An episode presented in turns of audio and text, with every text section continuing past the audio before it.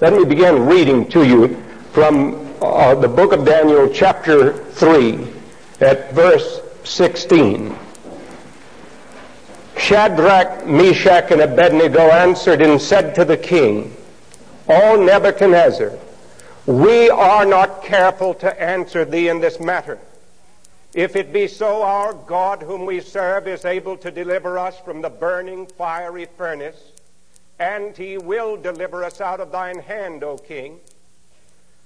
But if not, be it known unto thee, O king, that we will not serve thy gods nor worship the golden image which thou hast set up. Then was Nebuchadnezzar full of rage, and the form of his visage was changed against Shadrach, Meshach, and Abednego.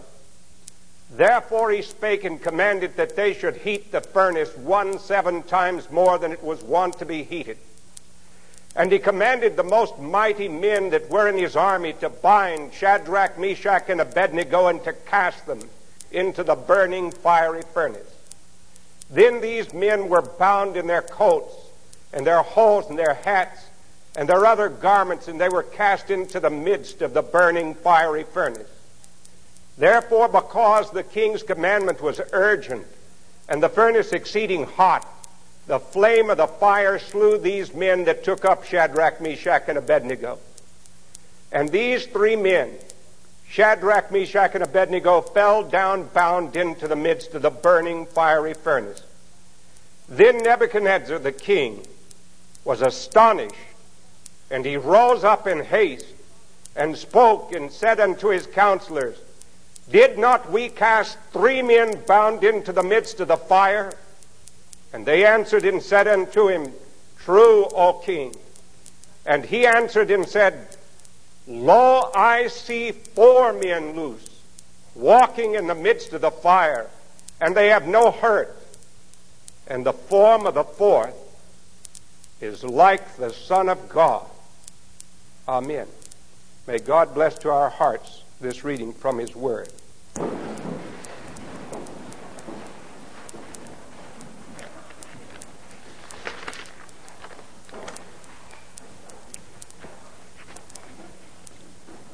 It's a little unusual for me to begin a sermon by talking about a couple of Catholics, but I've been greatly impressed with the visit of the Pope to Poland this past week and the incredible courage that that magnificent man has shown.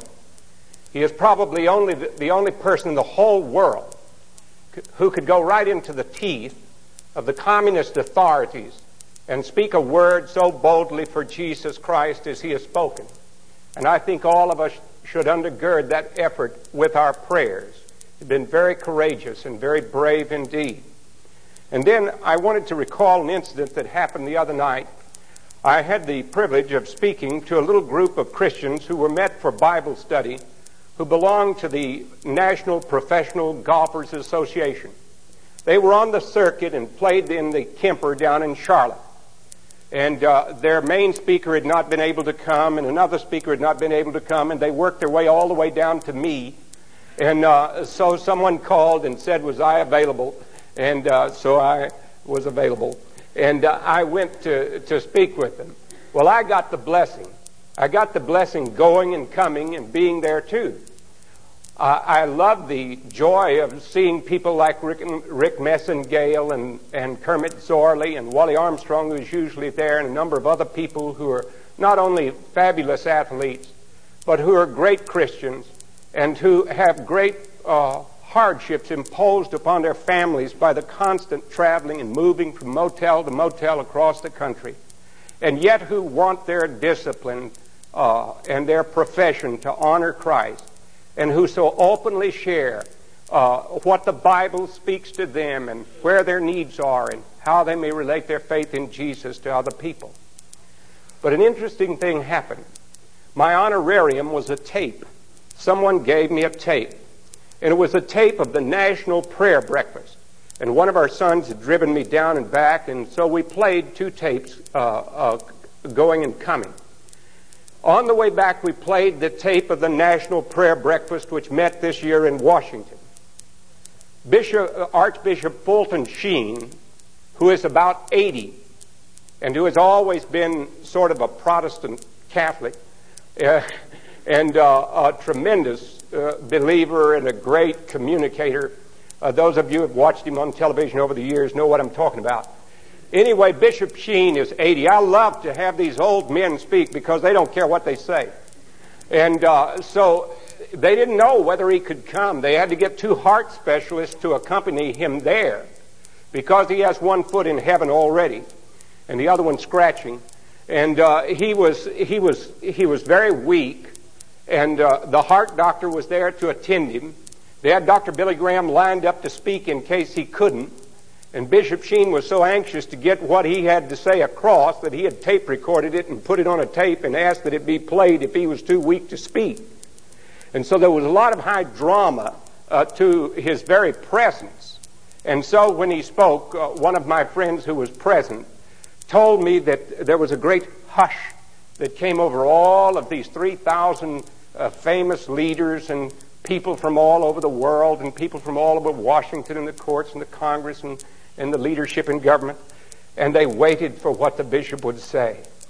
And, and they had to turn the microphone up a long way uh, to get his weak voice. But he made his voice to be strong. He said, Mr. President, Mrs. Carter, and fellow sinners. and, and, there was just that reaction. Everyone laughed. And then he turned and he said, uh, Mr. President, I heard your Sunday school lesson a report of your Sunday school lesson in Plains, Georgia. And you were teaching on the book of Romans. And you said that all men were sinners. And so I've included you too. and they applauded again. And uh, then uh, uh, he said that he wanted to speak. He wanted to speak very much about the rights and the duties, the privileges and the responsibilities that we have in our country, and then the fact that we are sinners. And he started off by saying that everyone was concerned about being liberated for something, from something. Everyone wanted to do their own thing, they wanted their own freedom. But he said this is really not what this country was built on, individual things in that way but that with each gift of freedom there came a commensurate sense of responsibility. And so he proposed very boldly. He said, We have the Lady of Liberty on the East Coast who beckons people to come and enjoy liberties. Now I propose we build a statue on the West Coast and face it toward the country and call it the Statue of Responsibility that we need to know that with liberties and rights also come responsibilities and duties that we must have them. And then he began to recount some very interesting things about what happened to the 56 signers of the Declaration of Independence. He said there were 56 signatures on the Declaration of Independence.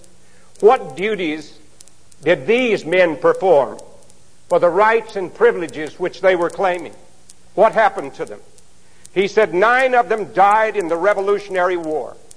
Five of them were captured by the British and died under torture. Twelve had their homes ransacked and burned to the ground. Dr. Witherspoon, the founder of the Log College, Princeton, to us Presbyterians, had his home and his library and his college burned to the ground. Thomas Keene was compelled to move from place to place five different times in five months. Thomas Nelson, when his home was occupied by General Cornwallis's, Cornwallis's headquarters, Nelson demanded that General George Washington open fire and bombard his magnificent house, and it was burned all the way to the ground. And Thomas Nelson died in poverty. 17 out of the signers of the Declaration of Independence lost everything they had. They had pledged, as you all know, their lives and their liberty and their sacred honor. Many of them lost their lives. Many of them lost their liberty because they were put in prison. But none of them lost their honor. And this is a tremendous story of courage. It's a story of courage of what takes place and makes a nation great. And when we lose this sense of dedication, when we have no longer any sense of responsibility, then freedom becomes cheap and meaningless. And we get our freedom, Bishop Sheen reminded us, not from Congress, not from the courts, but from God. That God is the creator, and He is the one who conveys to us freedom, and we have a responsibility to God and to God's commandments. And we've gotten a long, long, long, long ways away from that in our national life today. It was a grand address on a very important topic, and it was fearless of him to bring it there in those circumstances, and it was wonderfully received. Now then, I want to relate this to our theme this morning. I want to relate it to three magnificent young Hebrews who are mentioned in the New Testament and whose story is known to most of you. And I want also to scratch out the title of the sermon, which is They Were Expendable, which is true. And I want to call it When It Doesn't Feel Good. And the reason I want to do this is that the second tape that I listened to on the way back from being down at the Kemper was by Elisabeth Elliot the famous author, a brilliant and marvelous missionary and scholar who is a professor at Gordon Conwell Theological Seminary and who is now married to a very dear friend of mine and who went to speak not long ago in a church. She's invited all over the country to speak. She's a tremendous speaker. And she was asked to speak in the fellowship hall, and she did. But she said to her utter horror, when she came into the fellowship hall, there was a banner placed up in back of her that said, If it feels good, do it. She was mortified. What in the world could be more contradictory to the plain teachings of Scripture than such an idiot slogan as that? Jesus said, Let a man deny himself and take up his cross and follow me. Not if it feels good, do it. Not don't let it all hang out. Not hang loose. Not this hedonistic, narcissistic worship of self and sensual pleasure. And in a brilliant manner, she goes all the way back into the Old Testament. She takes that story there that's given to us as the infallible Word of God relates history of Abraham, the father of the faithful, being told to get up and to go out into a country, not knowing where he was going, except that God had told him to go. And God didn't ask him how he felt, He told him to go. And he obeyed. And how Abraham, the friend of God, was tested most severely. When in his old age he wanted more than anything else in the world to have a son, and his wife, you will remember, was past the age of having children. And yet God granted them a special miracle in the birth of Isaac. And Abraham was so thankful to God to have Isaac. And then one day God spoke to Abraham and told him to take Isaac up to Mount Moriah and to offer him as a sacrifice. Now, this distinguished writer said that if this were being written today, there would have been 57 pages written on the feelings of Abraham as he went with Isaac up Mount Moriah. But the Bible does not give one line to how he felt. The Bible stipulates the fact that he obeyed. He had faith, he obeyed. He did what God told him to do. It wasn't a matter of if it feels good, do it. And it didn't feel good to him.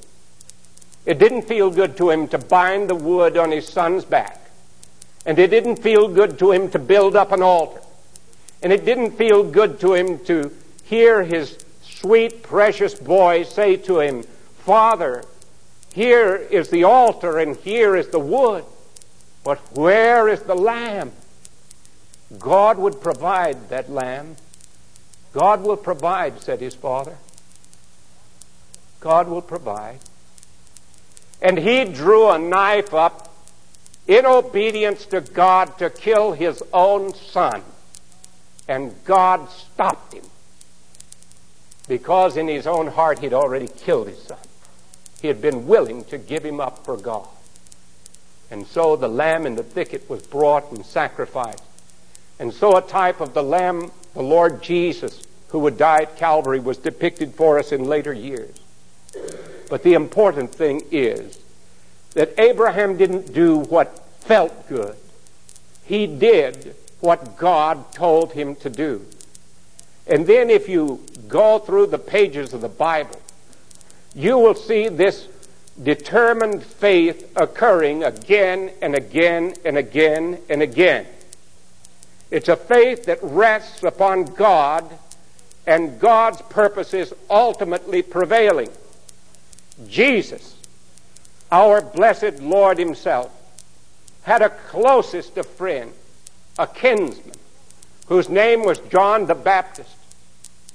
And John the Baptist loved Jesus. John the Baptist said of Jesus, May he increase and may I decrease. And told all of his followers, Go follow him. He is the Lamb of God that taketh away the sin of the world. And yet one day, when John had been taken by a horrible despot whose name was Herod and placed into a dungeon and was filled with melancholy and remorse and hurt because he was hearing all kinds of news about how Jesus was raising the dead and healing the lepers and making the lame, the lame to walk and the blind to see. And so John sent a messenger and said, Art thou he that should come, or do we look for another? And the marvelous thing about Jesus is that I've often said he didn't send him a little tract on how to be happy in jail. He didn't chide him. He sent back word, John, remember what you were preaching to other people? Remember what you were preaching? All right, John. Blessed is he who is not offended in me. You trust me. I'm working right on schedule. I'm doing what the Father sent me here to do. And then I think John must have in his heart been like those Hebrew children in the presence of Nebuchadnezzar and said to himself, My God, whom I serve, is able to deliver me, and he will deliver me. But if not, O king, I will not bow down and serve thee. I will not surrender. And then Jesus himself in the Garden of Gethsemane. Surely you remember there how he prayed, Father, if it is thy will, let this cup pass from me. And he sweat, as it were, great drops of blood. It didn't feel good. But he said, Nevertheless, not my will, but thy will be done. This is tremendous faith. And Elisabeth Elliot told that remarkable story, which some of us can still remember. I'll never forget that January day when I received the news of those missionaries, five of them speared to death by the Aucas, A-U-C-A, the Auca Indians in Ecuador, a primitive Stone Age peoples who had had no contact not only with no other white man, but no contact with any other Indian tribes even. They were hostile and they killed any people who tried to approach them. And Jim Elliot, while he was a student at Wheaton College, had heard about them. And Jim Elliot had determined that somehow, some way, he wanted to reach this tribe so that they might know the love of Jesus. And Nate Saint, an incredibly gifted pilot, had scouted the jungles and they had seen villages where they had deserted and left. And then one day he saw them from the air. Actual live naked savages running hither and yon. And so he circled and they dropped gifts of machete and beads and various presents to the Aucas and it, they responded by seeming to show gratitude and then that ingenious man, Nate Saint, actually rigged up a device whereby he could let a bucket down uh, not only giving them gifts, but allowing them to put in return some expressions uh, of friendliness on their part. They sent some roasted monkey legs, and they sent some uh, even a live parrot. And everything looked like the contacts were going to be friendly. And after this had been performed uh, consistently and thoughtfully over a protracted period of time, it seemed like everything was ready. And so the five young men, with their wives and their children, gathered together and had a service of dedication, and they sang a hymn very much like the hymn we sung a while ago, How Firm a Foundation. A hymn by Mrs. Cherry called My Shield and Defender. They sang that hymn.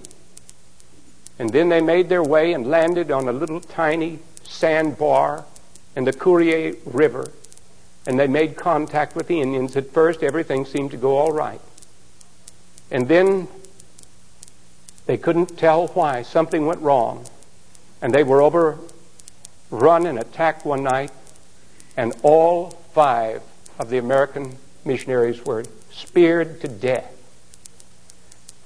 Two years after that, Elisabeth Elliot went back to the very same people. And when contact had been made, she took a tape recorder. She was seeking to reduce their language and sound into a written language so that they could communicate with them the good news about Jesus Christ and tell them other things that would be helpful. She had won their friendship.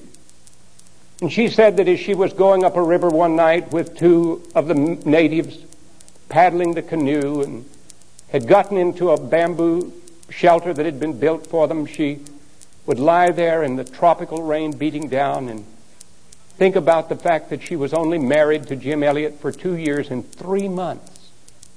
They had a little daughter, Valerie. And she thought, what on earth am I doing here? And she said, it didn't feel good. But I was there because God told me to go.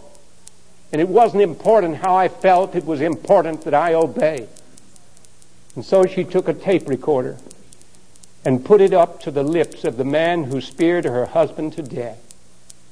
And he told her, because he had no guilt feelings about it, he'd killed animals, he'd killed men before, and it was no different to, him. He told her that it was too bad that they could have met under different circumstances because actually Jim Elliot could have been there around the fire with them eating monkey meat and they could have been talking together. And then he said the, the five foreigners were very hard to kill. We had to spear them over and over again to get them dead. Now she's listening to this description of the father of her little three year old girl, Valerie, and her own beloved husband who was killed. And she said, I began to think of the thoughts that went through the other men's minds as they watched each other being killed, and of how they had prayed so fervently to God. And I know enough about how they were killed to know that it didn't feel good. But they were obedient. They obeyed. And this is the obedience that is precious in the sight of God. Within less than a year, a thousand young people had volunteered to take their place in the mission field. By the time her best selling book, The Shadow of the Almighty, was out, Bible schools and seminaries were flooded with people wanting to become missionaries and missionary pilots and linguistics, li- linguists to go and to help. The devil never has learned not to overplay his hand. The seed of the martyrs, the blood of the martyrs is the seed of the church. And it's true. And so last year, a Catholic, uh, uh last year, Solzhenitsyn spoke to us about the great spiritual resurgence among those who have suffered behind the Iron Curtain in Russia. And this year, the Pope speaks to uh, his own people in Poland. And maybe we've had it so easy here in America that we've let slip the great values that count. And so we need to be called back to the faith that honors God. And the faith that honors God here in these three Hebrew children is so remarkable. You know the story. Nebuchadnezzar was a despot. He had had grand success with his five year plans. Tremendous success. Had built fabulous buildings. Had brought in a reign of pros- prosperity. And yet he had these captured Jews who were there. And then, like despots and politicians today are wont to do, when they really become big, they almost become demon possessed. They become that way when they try to act like gods. And so he had a big statue 80 feet tall, made out of gold. Think how much that'd cost at $280 now. Put up today. And there are still people bowing at Nebuchadnezzar. You have a Nebuchadnezzar in the east where the communists have a materialistic state and oppress people and demand that they submit to it. And we have a subtle Nebuchadnezzar here in Western culture where we bow, bow at the shrines of material possessions and sensual feel good experiences. And always want to assert our liberties with never wanting to fulfill our responsibilities. And so the hideous breakdown in family life with people living together who are not married, homosexuality paraded by the church as an acceptable lifestyle in the light of God's Word, it is absolutely condemned. And a preacher in Dallas whose exegesis of Romans 1 pointed it out got taken off the air and the writer, the, the TV guy, this is really tremendous. If you don't think we got Nebuchadnezzars now, you don't know. WFAA TV station manager Dave Lane said the program was canceled because we believe that our religious program should not deal with such matters. We cover this type of controversy in our news and public affairs. They also cover it in all their stupid sit comedies where they promote it. Um, in an interview with the news media, Lane further stated that he did not feel religious organizations had a basis for getting involved in controversial issues. Great day. He included such issues as homosexuality, abortion, gun control, liquor by the drink, and euthanasia. What does he want us to preach about? That would mean you rip out the Ten Commandments. And yet, this is the kind of trend that's taking place. Nebuchadnezzar and the golden statue are raised up, and we are supposed to bow. But these young men, when they were faced with this choice, they had already determined in their hearts what they would do. They had determined that they wouldn't bargain with God like Jacob. You remember Jacob? He said, Oh God, if you uh, prosper me and get me out of this jam I'm in with my brother, I'm going to give you 10% of everything I make. They didn't say that. They said, Our God, whom we serve, is able to deliver us. We know his power in history. He delivered our people out of Egypt. Through the Red Sea, He delivered them down through history. Our God, whom we serve, is able to deliver us, and He will deliver us. And then, with a hilarity, they said, But if not, O King, we still are not going to bow down to your golden image nor serve you. Now that's faith. Faith without risk is not faith. But here, they're willing to lay it on the line. I know people who pray, oh God, if you'll just get me through this cancer, get me through this operation, I promise you I'm going to do this. Why don't you say, Lord, no matter what happens, I'm yours? You know what's best. I want to ask you for it. But if you say no, I know that you love me more than I love myself, and I know that you love my family more than I love them. And I'm not going to tell you what you must do. in order to please me, I'm going to ask you. But I'm going to submit to your will. You remember that's what Jesus did in the garden when he said, Nevertheless, not my will, but thy will be done. I think everyone here knows that I like flowers, and everyone knows that I don't like that little poem that says, The kiss of the sun for pardon, the songs of the bird for mirth. You're nearer God's heart in a garden than any place else on earth. you pull a few weeds. You, uh, you uh, are nearer God's heart in this garden, in Gethsemane, where you say, But if not, but if not, O oh God, I'm still yours. I'll still serve you. Because these men had a sense of history, and because they prayed, and then because of the presence. Do you notice that they were thrown into this burning fiery furnace? And when they were thrown in there, this remarkable thing happens. The king rose up to look down and to see them. They fell down burning into the midst of the burning fiery furnace. Then Nebuchadnezzar the king was astonished. It means he was terrified. And he rose up in haste and he spake and said to his counselors, Did not we cast three men bound into the midst of the fire? And they answered and said unto him, True, O king. And he answered and said, Lo, I see four and one of them is like unto the Son of God. What did Jesus make a promise to us before he went up to heaven? Lo, I am with you always, even unto the end of the world. That I will be with the five missionaries in Ecuador when they die. That I will be with you in your nervous breakdown when your child has gone wrong when your business has failed, when you're not a big success. The golfers asked me the other night because some caddy had said, Why, if you're a Christian, don't you always win the tournament? If you did that, you'd have a line of people from here to New York wanting to join up.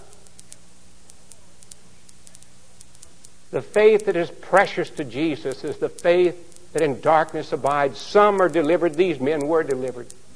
But in that passage which Hicks read to you a while ago from Hebrews, I hope you caught that phrase, but some not accepting deliverance looked for a better resur- resurrection, better than the way that they had planned, trusting in the God of history and trusting in Him by prayer. And let me say this in closing. I've often told the story of Samuel Rutherford. Yesterday, that Friday, I went to see one of our members who had some books from Scotland. And we were looking at pictures of St. Andrews. And we were looking at uh, the castle there. And I couldn't help but think of a tiny little Scot who's buried there, whose name was Samuel Rutherford, a wee tiny man. Oh, he was a stalwart warrior for Jesus. He had been in Aberdeen prison and it's cold in Aberdeen. You're right there on the North Sea. And he had contracted consumption. He was dying. He had finally been released from prison. Briefly, he had gone to St. Andrews, where he was a professor of theology. And then comes the bailiff from the High Sheriff's Court in Edinburgh to St. Andrews to serve a summons on him to tell him that he is to appear in court. And do you know what that canny little Scot said to the, to the bailiff? Go and tell your masters that I have already received a prior summons to appear before a superior judge and judicator. And ere your day come, I shall be where few kings and great folk go. That was Samuel Rutherford. That was the faith of the Covenanters. That was the faith of those who loved Jesus even unto death. What about Paul? In the end of the great letter to the Romans, he says, Who shall separate us from Christ? Not the furnace of life, nor the savagery of death, not chaos or ruin, nor, nor a world in flames And then that verse which Elisabeth Elliot claimed and which I printed in the bulletin this morning, when thou passest through the waters, I will be with thee. When thou walkest through the fire, the flame shall not kindle upon thee. Deliverance in the day of trial. Yes, please God, we can pray for deliverance. But if not, if the Father should will otherwise, then Though I walk through the valley of the shadow of death, I will fear no evil, for thou art with me. It was said that when Savonarola, that great preacher of the gospel of Christ, was persecuted and hounded by the vicious church of his day and being marched out to death, that a crowd were watching him go through the streets of Florence in Italy. They saw that his lips were speaking and they were trying to figure out what he was saying. And he kept saying over and over and over and over, You may kill me if you like, you may kill me if you like, you may kill me if you like, but you will never tear the risen Christ out of my heart. And they didn't. He won. And so, so what?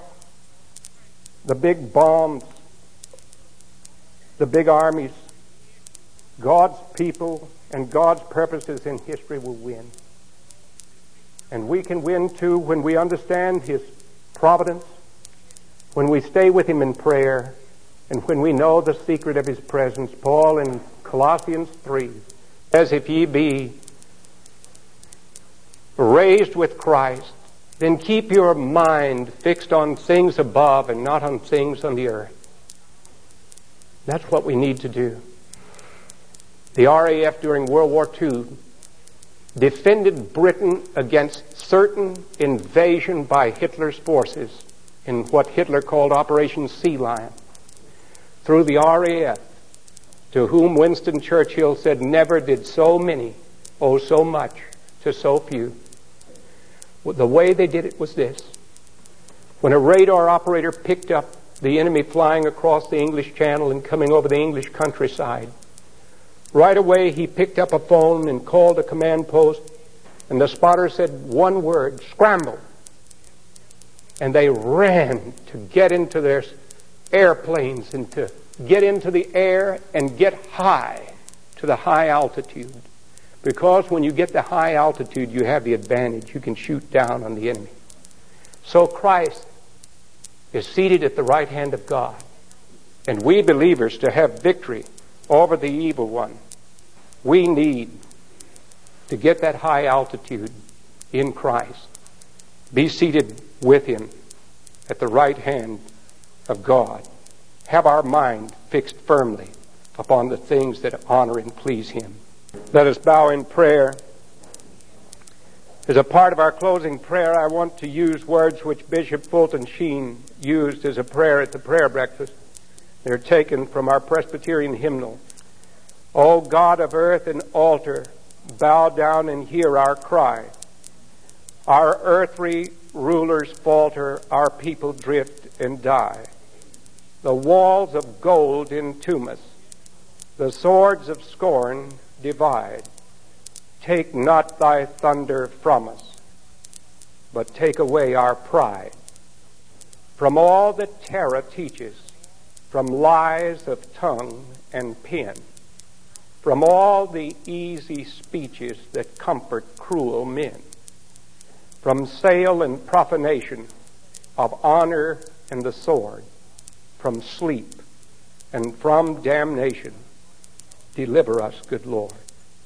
And Father, we pray that the things which we vicariously experience as a thrill, and knowing about great missionaries and great heroes of the faith, and our great and loving Savior and His apostles may be more than just things that create within us a temporary enthusiasm, but that you will put the type of granite in our bones that ought to exist so that we will be faithful in a time when it's so easy to slide away from that which lasts for all eternity. For any year here this day, who have not yet known Jesus. Help them to be willing to come to Him, to find rest for their souls, but a yoke upon their shoulders so that they may learn from him and work for his glory. Now may the grace of our Lord Jesus Christ and the love of God our Father and the communion and the fellowship of the Holy Spirit, our teacher and our guide, be and abide with us all, both now and forevermore.